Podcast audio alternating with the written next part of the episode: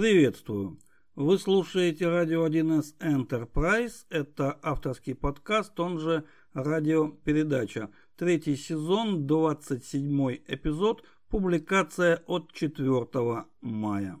Если нашему отрывному календарю не изменяет память, в этот день родилась Алиса Лиддл. Та самая Алиса в «Стране чудес». Центральный персонаж удивительного текста, где весьма любопытный научный трактат загримирован под детскую сказку. Мы здесь в сказки, конечно же, не верим, но вот, например, технику кроличьей норы периодически используем даже в своей производственной деятельности, то есть при разработке бизнес-приложений на технологической платформе 1С предприятия, об аспектах которой мы здесь, собственно, и беседуем. Рассказываем просто о сложном и никогда не стесняемся и не боимся двигаться в ту сторону, куда еще не заглядывали. Иногда действительно через ту самую кроличью нору. Меня зовут Никита Зайцев. Наш проект поддерживается фирмой 1С. Профессиональное и, конечно же, разностороннее развитие специалистов нашего с вами сообщества для вендора традиционно входит в число первых приоритетов. Тема нашей сегодняшней беседы – бесшовная интеграция бизнес-приложений на платформе 1С предприятия. Что это, зачем это и как мы с этим работаем. Причем показать вот это, как мы с этим работаем, постараемся на маленьком наглядном сквозном примере. Поехали! Начинаем, как водится, с области определений. Разбираем центральный термин на составляющие. Интеграция, здесь вроде бы понятно. Интеграция – это соединение, объединение, присоединение. В случае бизнес-приложений это означает интеграционное взаимодействие. То есть такое поведение бизнес-приложений, реализованное через их прикладной программный код, которая позволяет объединить функциональность нескольких бизнес-приложений, в нашем случае инфобаз 1С предприятия, в нечто более-менее цельное, интегрированную информационную систему, среду здесь можно назвать как угодно. При рассмотрении интеграционного взаимодействия нам будут важны три момента. Первый, мы всегда рассматриваем взаимодействие двух систем, двух элементов и не более.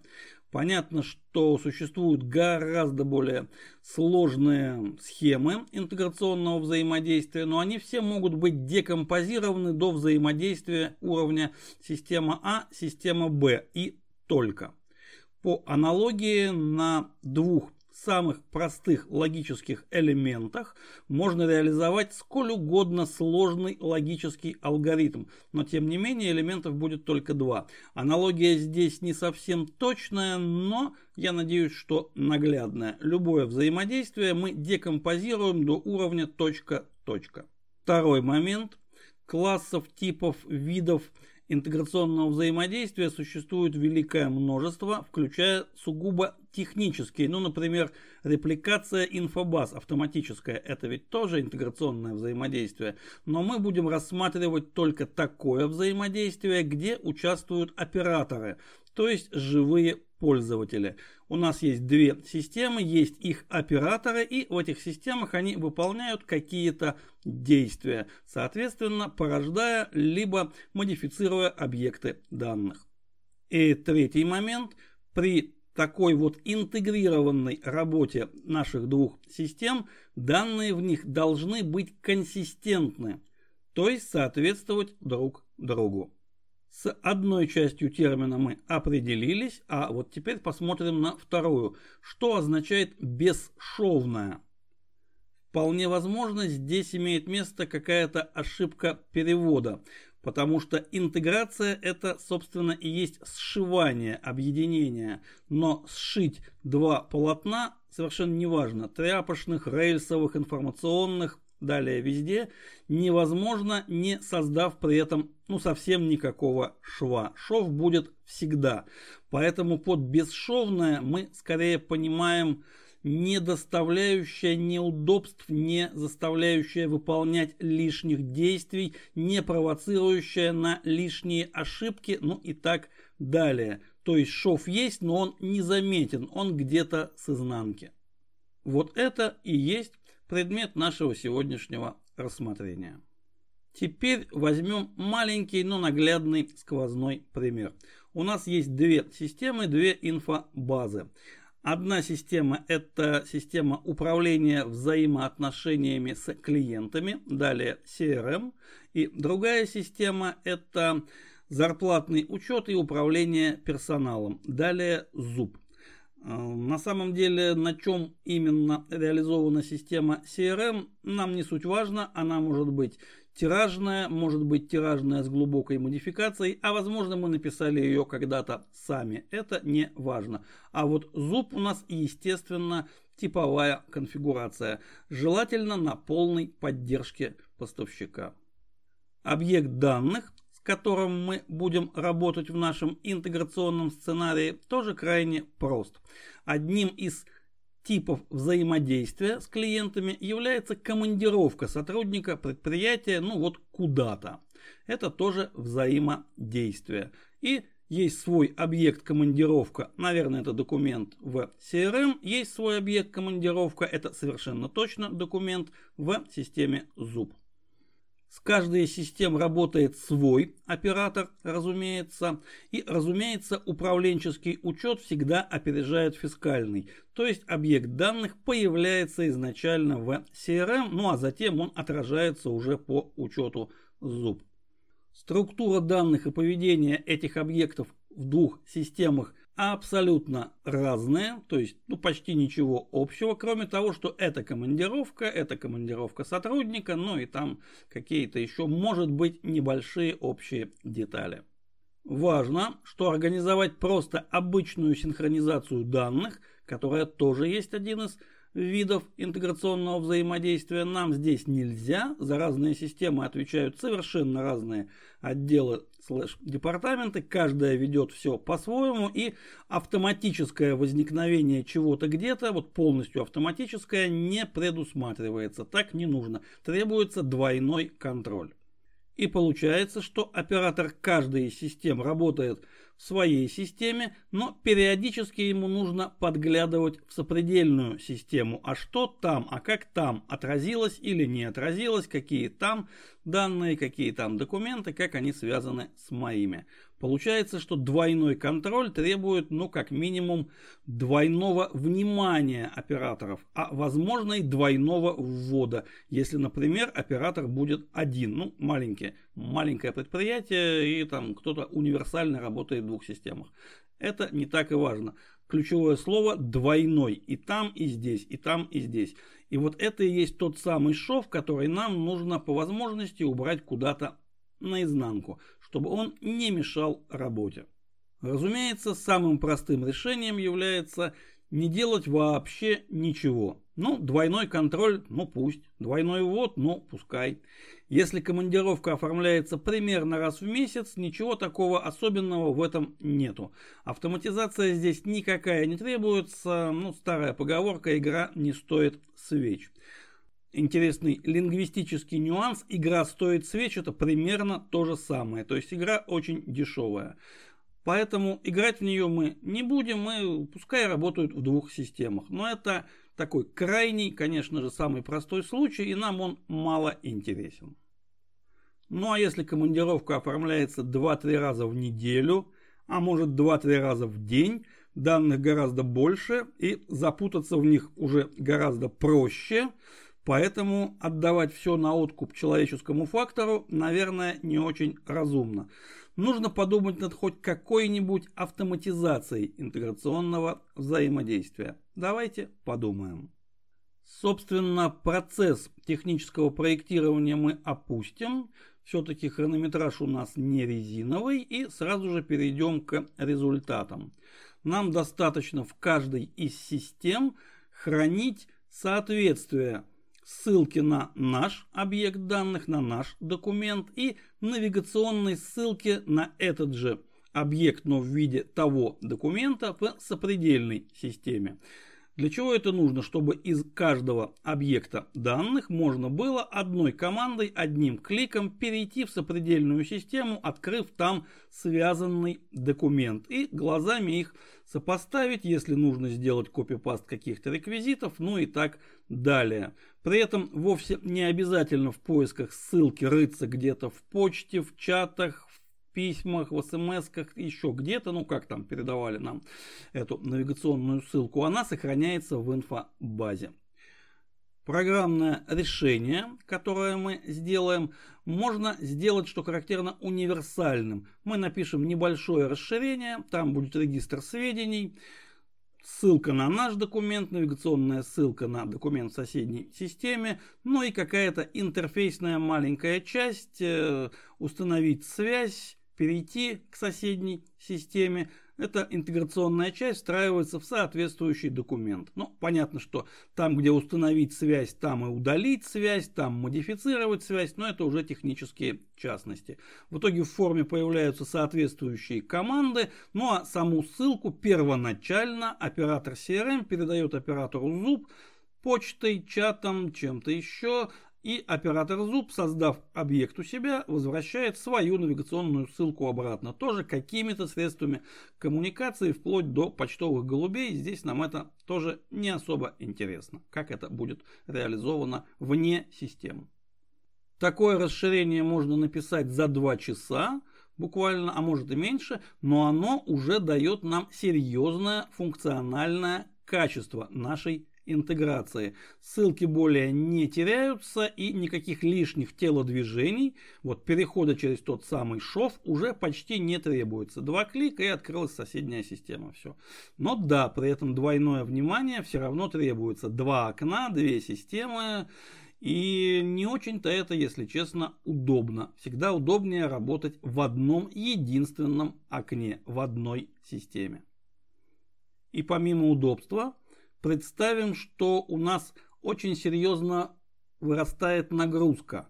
Не 2-3 объекта в день, а командировок у нас оформляется великое множество, поскольку деятельность предприятия, специфика деятельности такова, что вот как говаривал один коллежский регистратор, 35 тысяч одних, ну, правда, наверное, не курьеров, но на самом деле кого угодно. От торговых агентов до бизнес-тренеров и репетиторов производственной гимнастики. Мало ли кого мы отправляем в командировки. Важно, что это происходит каждый день по многу-многу раз. Объем данных большой. Как следствие, человеческий фактор здесь начинает уже сбоить, потому что начинаем мы путаться в ссылках, путаться в системах, что где. Количество ошибок возрастает, и количество переключений контекста внимания операторов между системами уже требует весьма существенного времени. То есть мы имеем дело с серьезной потерей производительности труда, а это нехорошо. И вот в такой ситуации нам требуется уже решение посерьезнее, чем просто обмен ссылками и хранение этих ссылок. Мы приходим к понятию интеграционной библиотеки. Что это такое, мы разберем где-то на полшага дальше. А пока давайте подумаем. Вот если бы у нас было не 2 системы, а 1, и CRM и ЗУП были бы просто подсистемами единой инфобазы.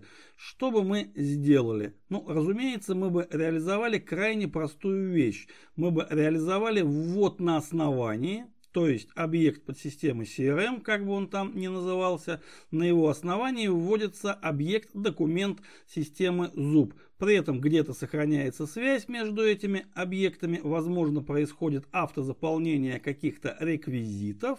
И, в общем-то, все при этом хорошо. Никакого ручного обмена ссылками, человеческий фактор здесь сводится к минимуму. Все в одной системе, все очень легко и просто. Да, но у нас все-таки 2 разные инфобазы. Я хочу ввести документ командировка на основании объекта CRM, но моя проблема в том, что этот объект располагается в другой базе данных. Что же мне нужно делать? А нужно как раз реализовать интеграционную библиотеку. Техническую часть мы здесь не будем разбирать очень уж подробно. Это как минимум тема отдельной беседы, возможно, с диаграммами, схемами и так далее. Но общая идея такова. В одной системе у меня располагаются объекты данных и программный интерфейс для работы с ними. Найти, возможно, создать, уж совершенно точно прочитать, ну вот что-то вот такое. То есть есть объект данных где-то там, и там же есть API. А в системе потребителя есть визуальный интерфейс. Это важно, визуальный интерфейс, потому что с системой работает оператор. И этот визуальный интерфейс очень похож на интерфейс той системы, но работает не с данными инфобазы, а с данными другой инфобазы через программный интерфейс. Соответственно, для пользователя все это выглядит, как будто это одна и та же система. Он не знает, что работает с объектами данных в какой-то другой инфобазе, и знать ему об этом не обязательно. Вот в этом и заключается бесшовность.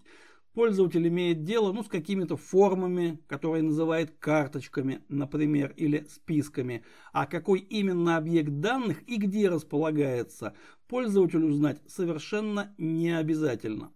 И вот тогда мы сможем реализовать и ввод на основании, и сопряжение, и еще какие-то другие функции, которые нам могут потребоваться.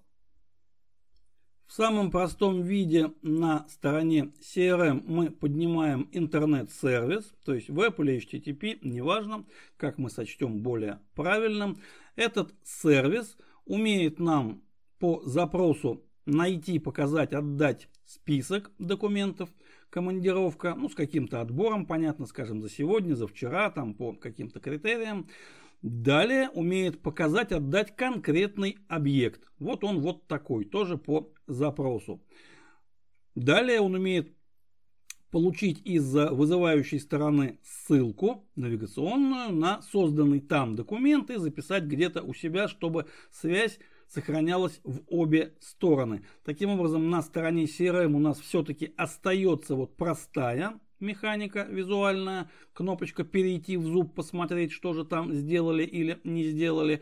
А вот в ЗУП у нас есть вполне полноценный список командировок CRM, где можно нажатием тоже кнопки командой сказать «Оформить командировку в ЗУП». Создается документ «Командировка», записывается, сохраняются опять же привязки к навигационной ссылке с той стороны, и так далее. При этом могут заполняться реквизиты, выполняться проверки, там что-то еще. Здесь уже не важно, какая именно прикладная функциональность у нас здесь будет добавлена. Важно, что мы имеем возможность ее добавить в необходимом объеме.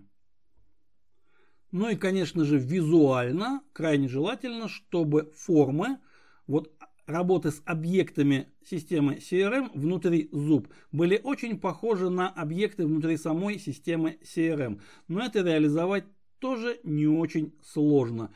Прямой копипастинг тут, наверное, не совсем уместен, хотя может быть та редкая ситуация, когда кое-что скопировать и вставить все-таки имеет смысл. Да, нам придется написать немаленький объем не самого простого кода, но, разумеется, дело того стоит. Хотя давайте подумаем, а вот точно нам нужно писать действительно много кода. Нам точно нужно реализовывать на стороне CRM такой полноценный программный интерфейс работы с конкретным объектом данных. Или мы здесь можем рассчитывать на помощь технологической платформы. Вопрос не риторический, он имеет конкретный ответ. Разумеется, можем. Вместо реализации своего интернет-сервиса, своего внешнего программного интерфейса, мы можем задействовать встроенный в платформу HTTP-сервис, то есть REST-интерфейс, OData. Здесь, конечно же, требуется ссылка на техническую документацию, соответствующий раздел. И, как обычно, мы в техническом текстовом дополнении к выпуску в нашем одноименном телеграм-канале такую ссылку, и не только ее, опубликуем. Если в двух словах, то интерфейс OData как раз и реализует то, что нам требуется. Возможность относительно простым HTTP-запросом получить список объектов, получить данные конкретного объекта, возможно, даже выполнить его модификацию перезапись, удаление, но это уже как нам будет нужно. Можно это включать, можно это не включать. Настройка там весьма гибкая. И для настройки OData, кстати говоря, не нужно писать никаких своих инструментов. Все уже написано и реализовано в библиотеке стандартных подсистем. Итак, в сухом остатке для нашего конкретного, подчеркиваю, конкретного примера библиотека интеграции будет представлять собой расширение для ЗУП, где у нас содержится небольшая подсобная структура данных для хранения сопоставленных ссылок. Нам там же потребуется визуальная часть, то есть какой-то список с отбором для объекта командировка из CRM. Потребуется карточка этого объекта, то есть форма тамошнего документа. И пускай она работает в режиме read-only, нам не требуется из системы ZUP что-то там модифицировать. Требуется только посмотреть, что же там сейчас. Нам требуется механика ввода на основании. Она будет очень простая. То есть это буквально там два экрана программного кода, наверное, максимум. Ну и, возможно, какие-то сервисные функции, которые будут сопоставлять автоматически, что там, а что здесь, не исчезла ли ссылка. Как-то, может быть, визуально это показывать уже в формах списков, в формах документов ZUP. Но это уже как нам будет угодно. Любые дополнительные бантики мы на это сшитое полотно вполне себе можем приделать. Обязательно ли использовать встроенный HTTP сервис OData? Вовсе нет. При желании, при необходимости, если требуется какая-то более сложная логика, чем простые операции с объектом, прочитать, показать, отобрать, найти, записать, удалить. Если нужна более сложная логика, можно и нужно реализовать свой собственный программный интерфейс, а может быть совместить один с другим. Взять стандартный OData и дополнить каким-то своим HTTP или веб-сервисом. Здесь речь уже идет о проектном решении, о его вариантах, об анализе, об оценке и выборе правильного для конкретной ситуации. Об этом мы уже беседовали с вами ранее. Важный момент. Инженер никогда не копирует, не дублирует какие-то существующие решения. Мы всегда их учитываем, ассимилируем, мы всегда работаем в рамках паттерна, но учитываем, что каждая ситуация, каждое проектное решение по-своему уникально. Поэтому никогда не забываем про этап технического проектирования, анализа и всегда подключаем к шаблонам, к паттернам, принципам свою собственную голову.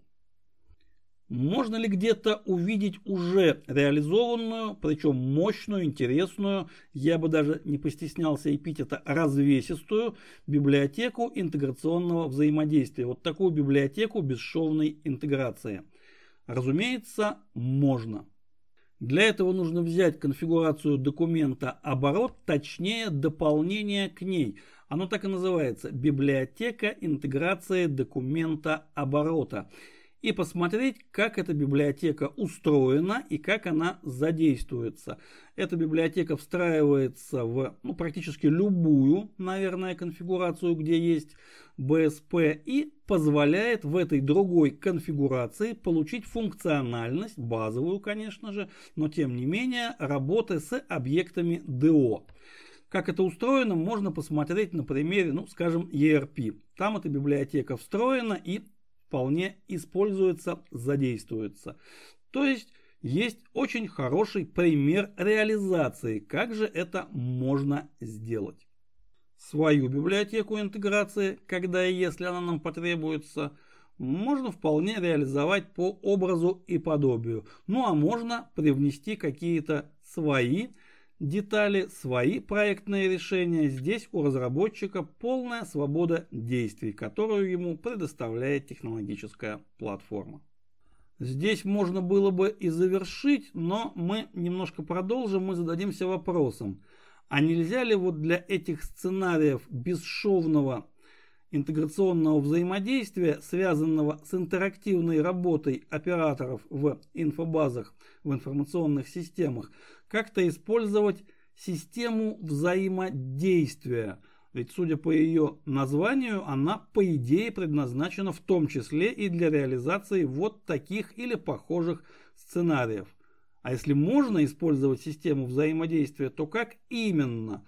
Как это будет работать, что потребуется от нас, что где настроить, что где запрограммировать, как вообще это все будет выглядеть? И, конечно же, прямо здесь и сейчас мы этот вопрос разбирать не будем. Это вопрос нам на подумать, на будущее. И, вполне возможно, в будущем мы об этом побеседуем. Подводя итоги, можно заметить, что бесшовность интеграционного взаимодействия инфобаз 1С предприятия, связанного с интерактивной работой операторов в этих инфобазах, есть понятие весьма и весьма условное. Бесшовная интеграция может быть реализована самыми разными способами, начиная от отсутствия интеграции как таковой, когда интеграционное взаимодействие реализуется операторами где-то вне и поверх информационных систем, вплоть до максимально плотного интеграционного взаимодействия, которое реализуется через интеграционную библиотеку. И посередине между этими решениями есть энное количество решений промежуточных, гибридных, компромиссных.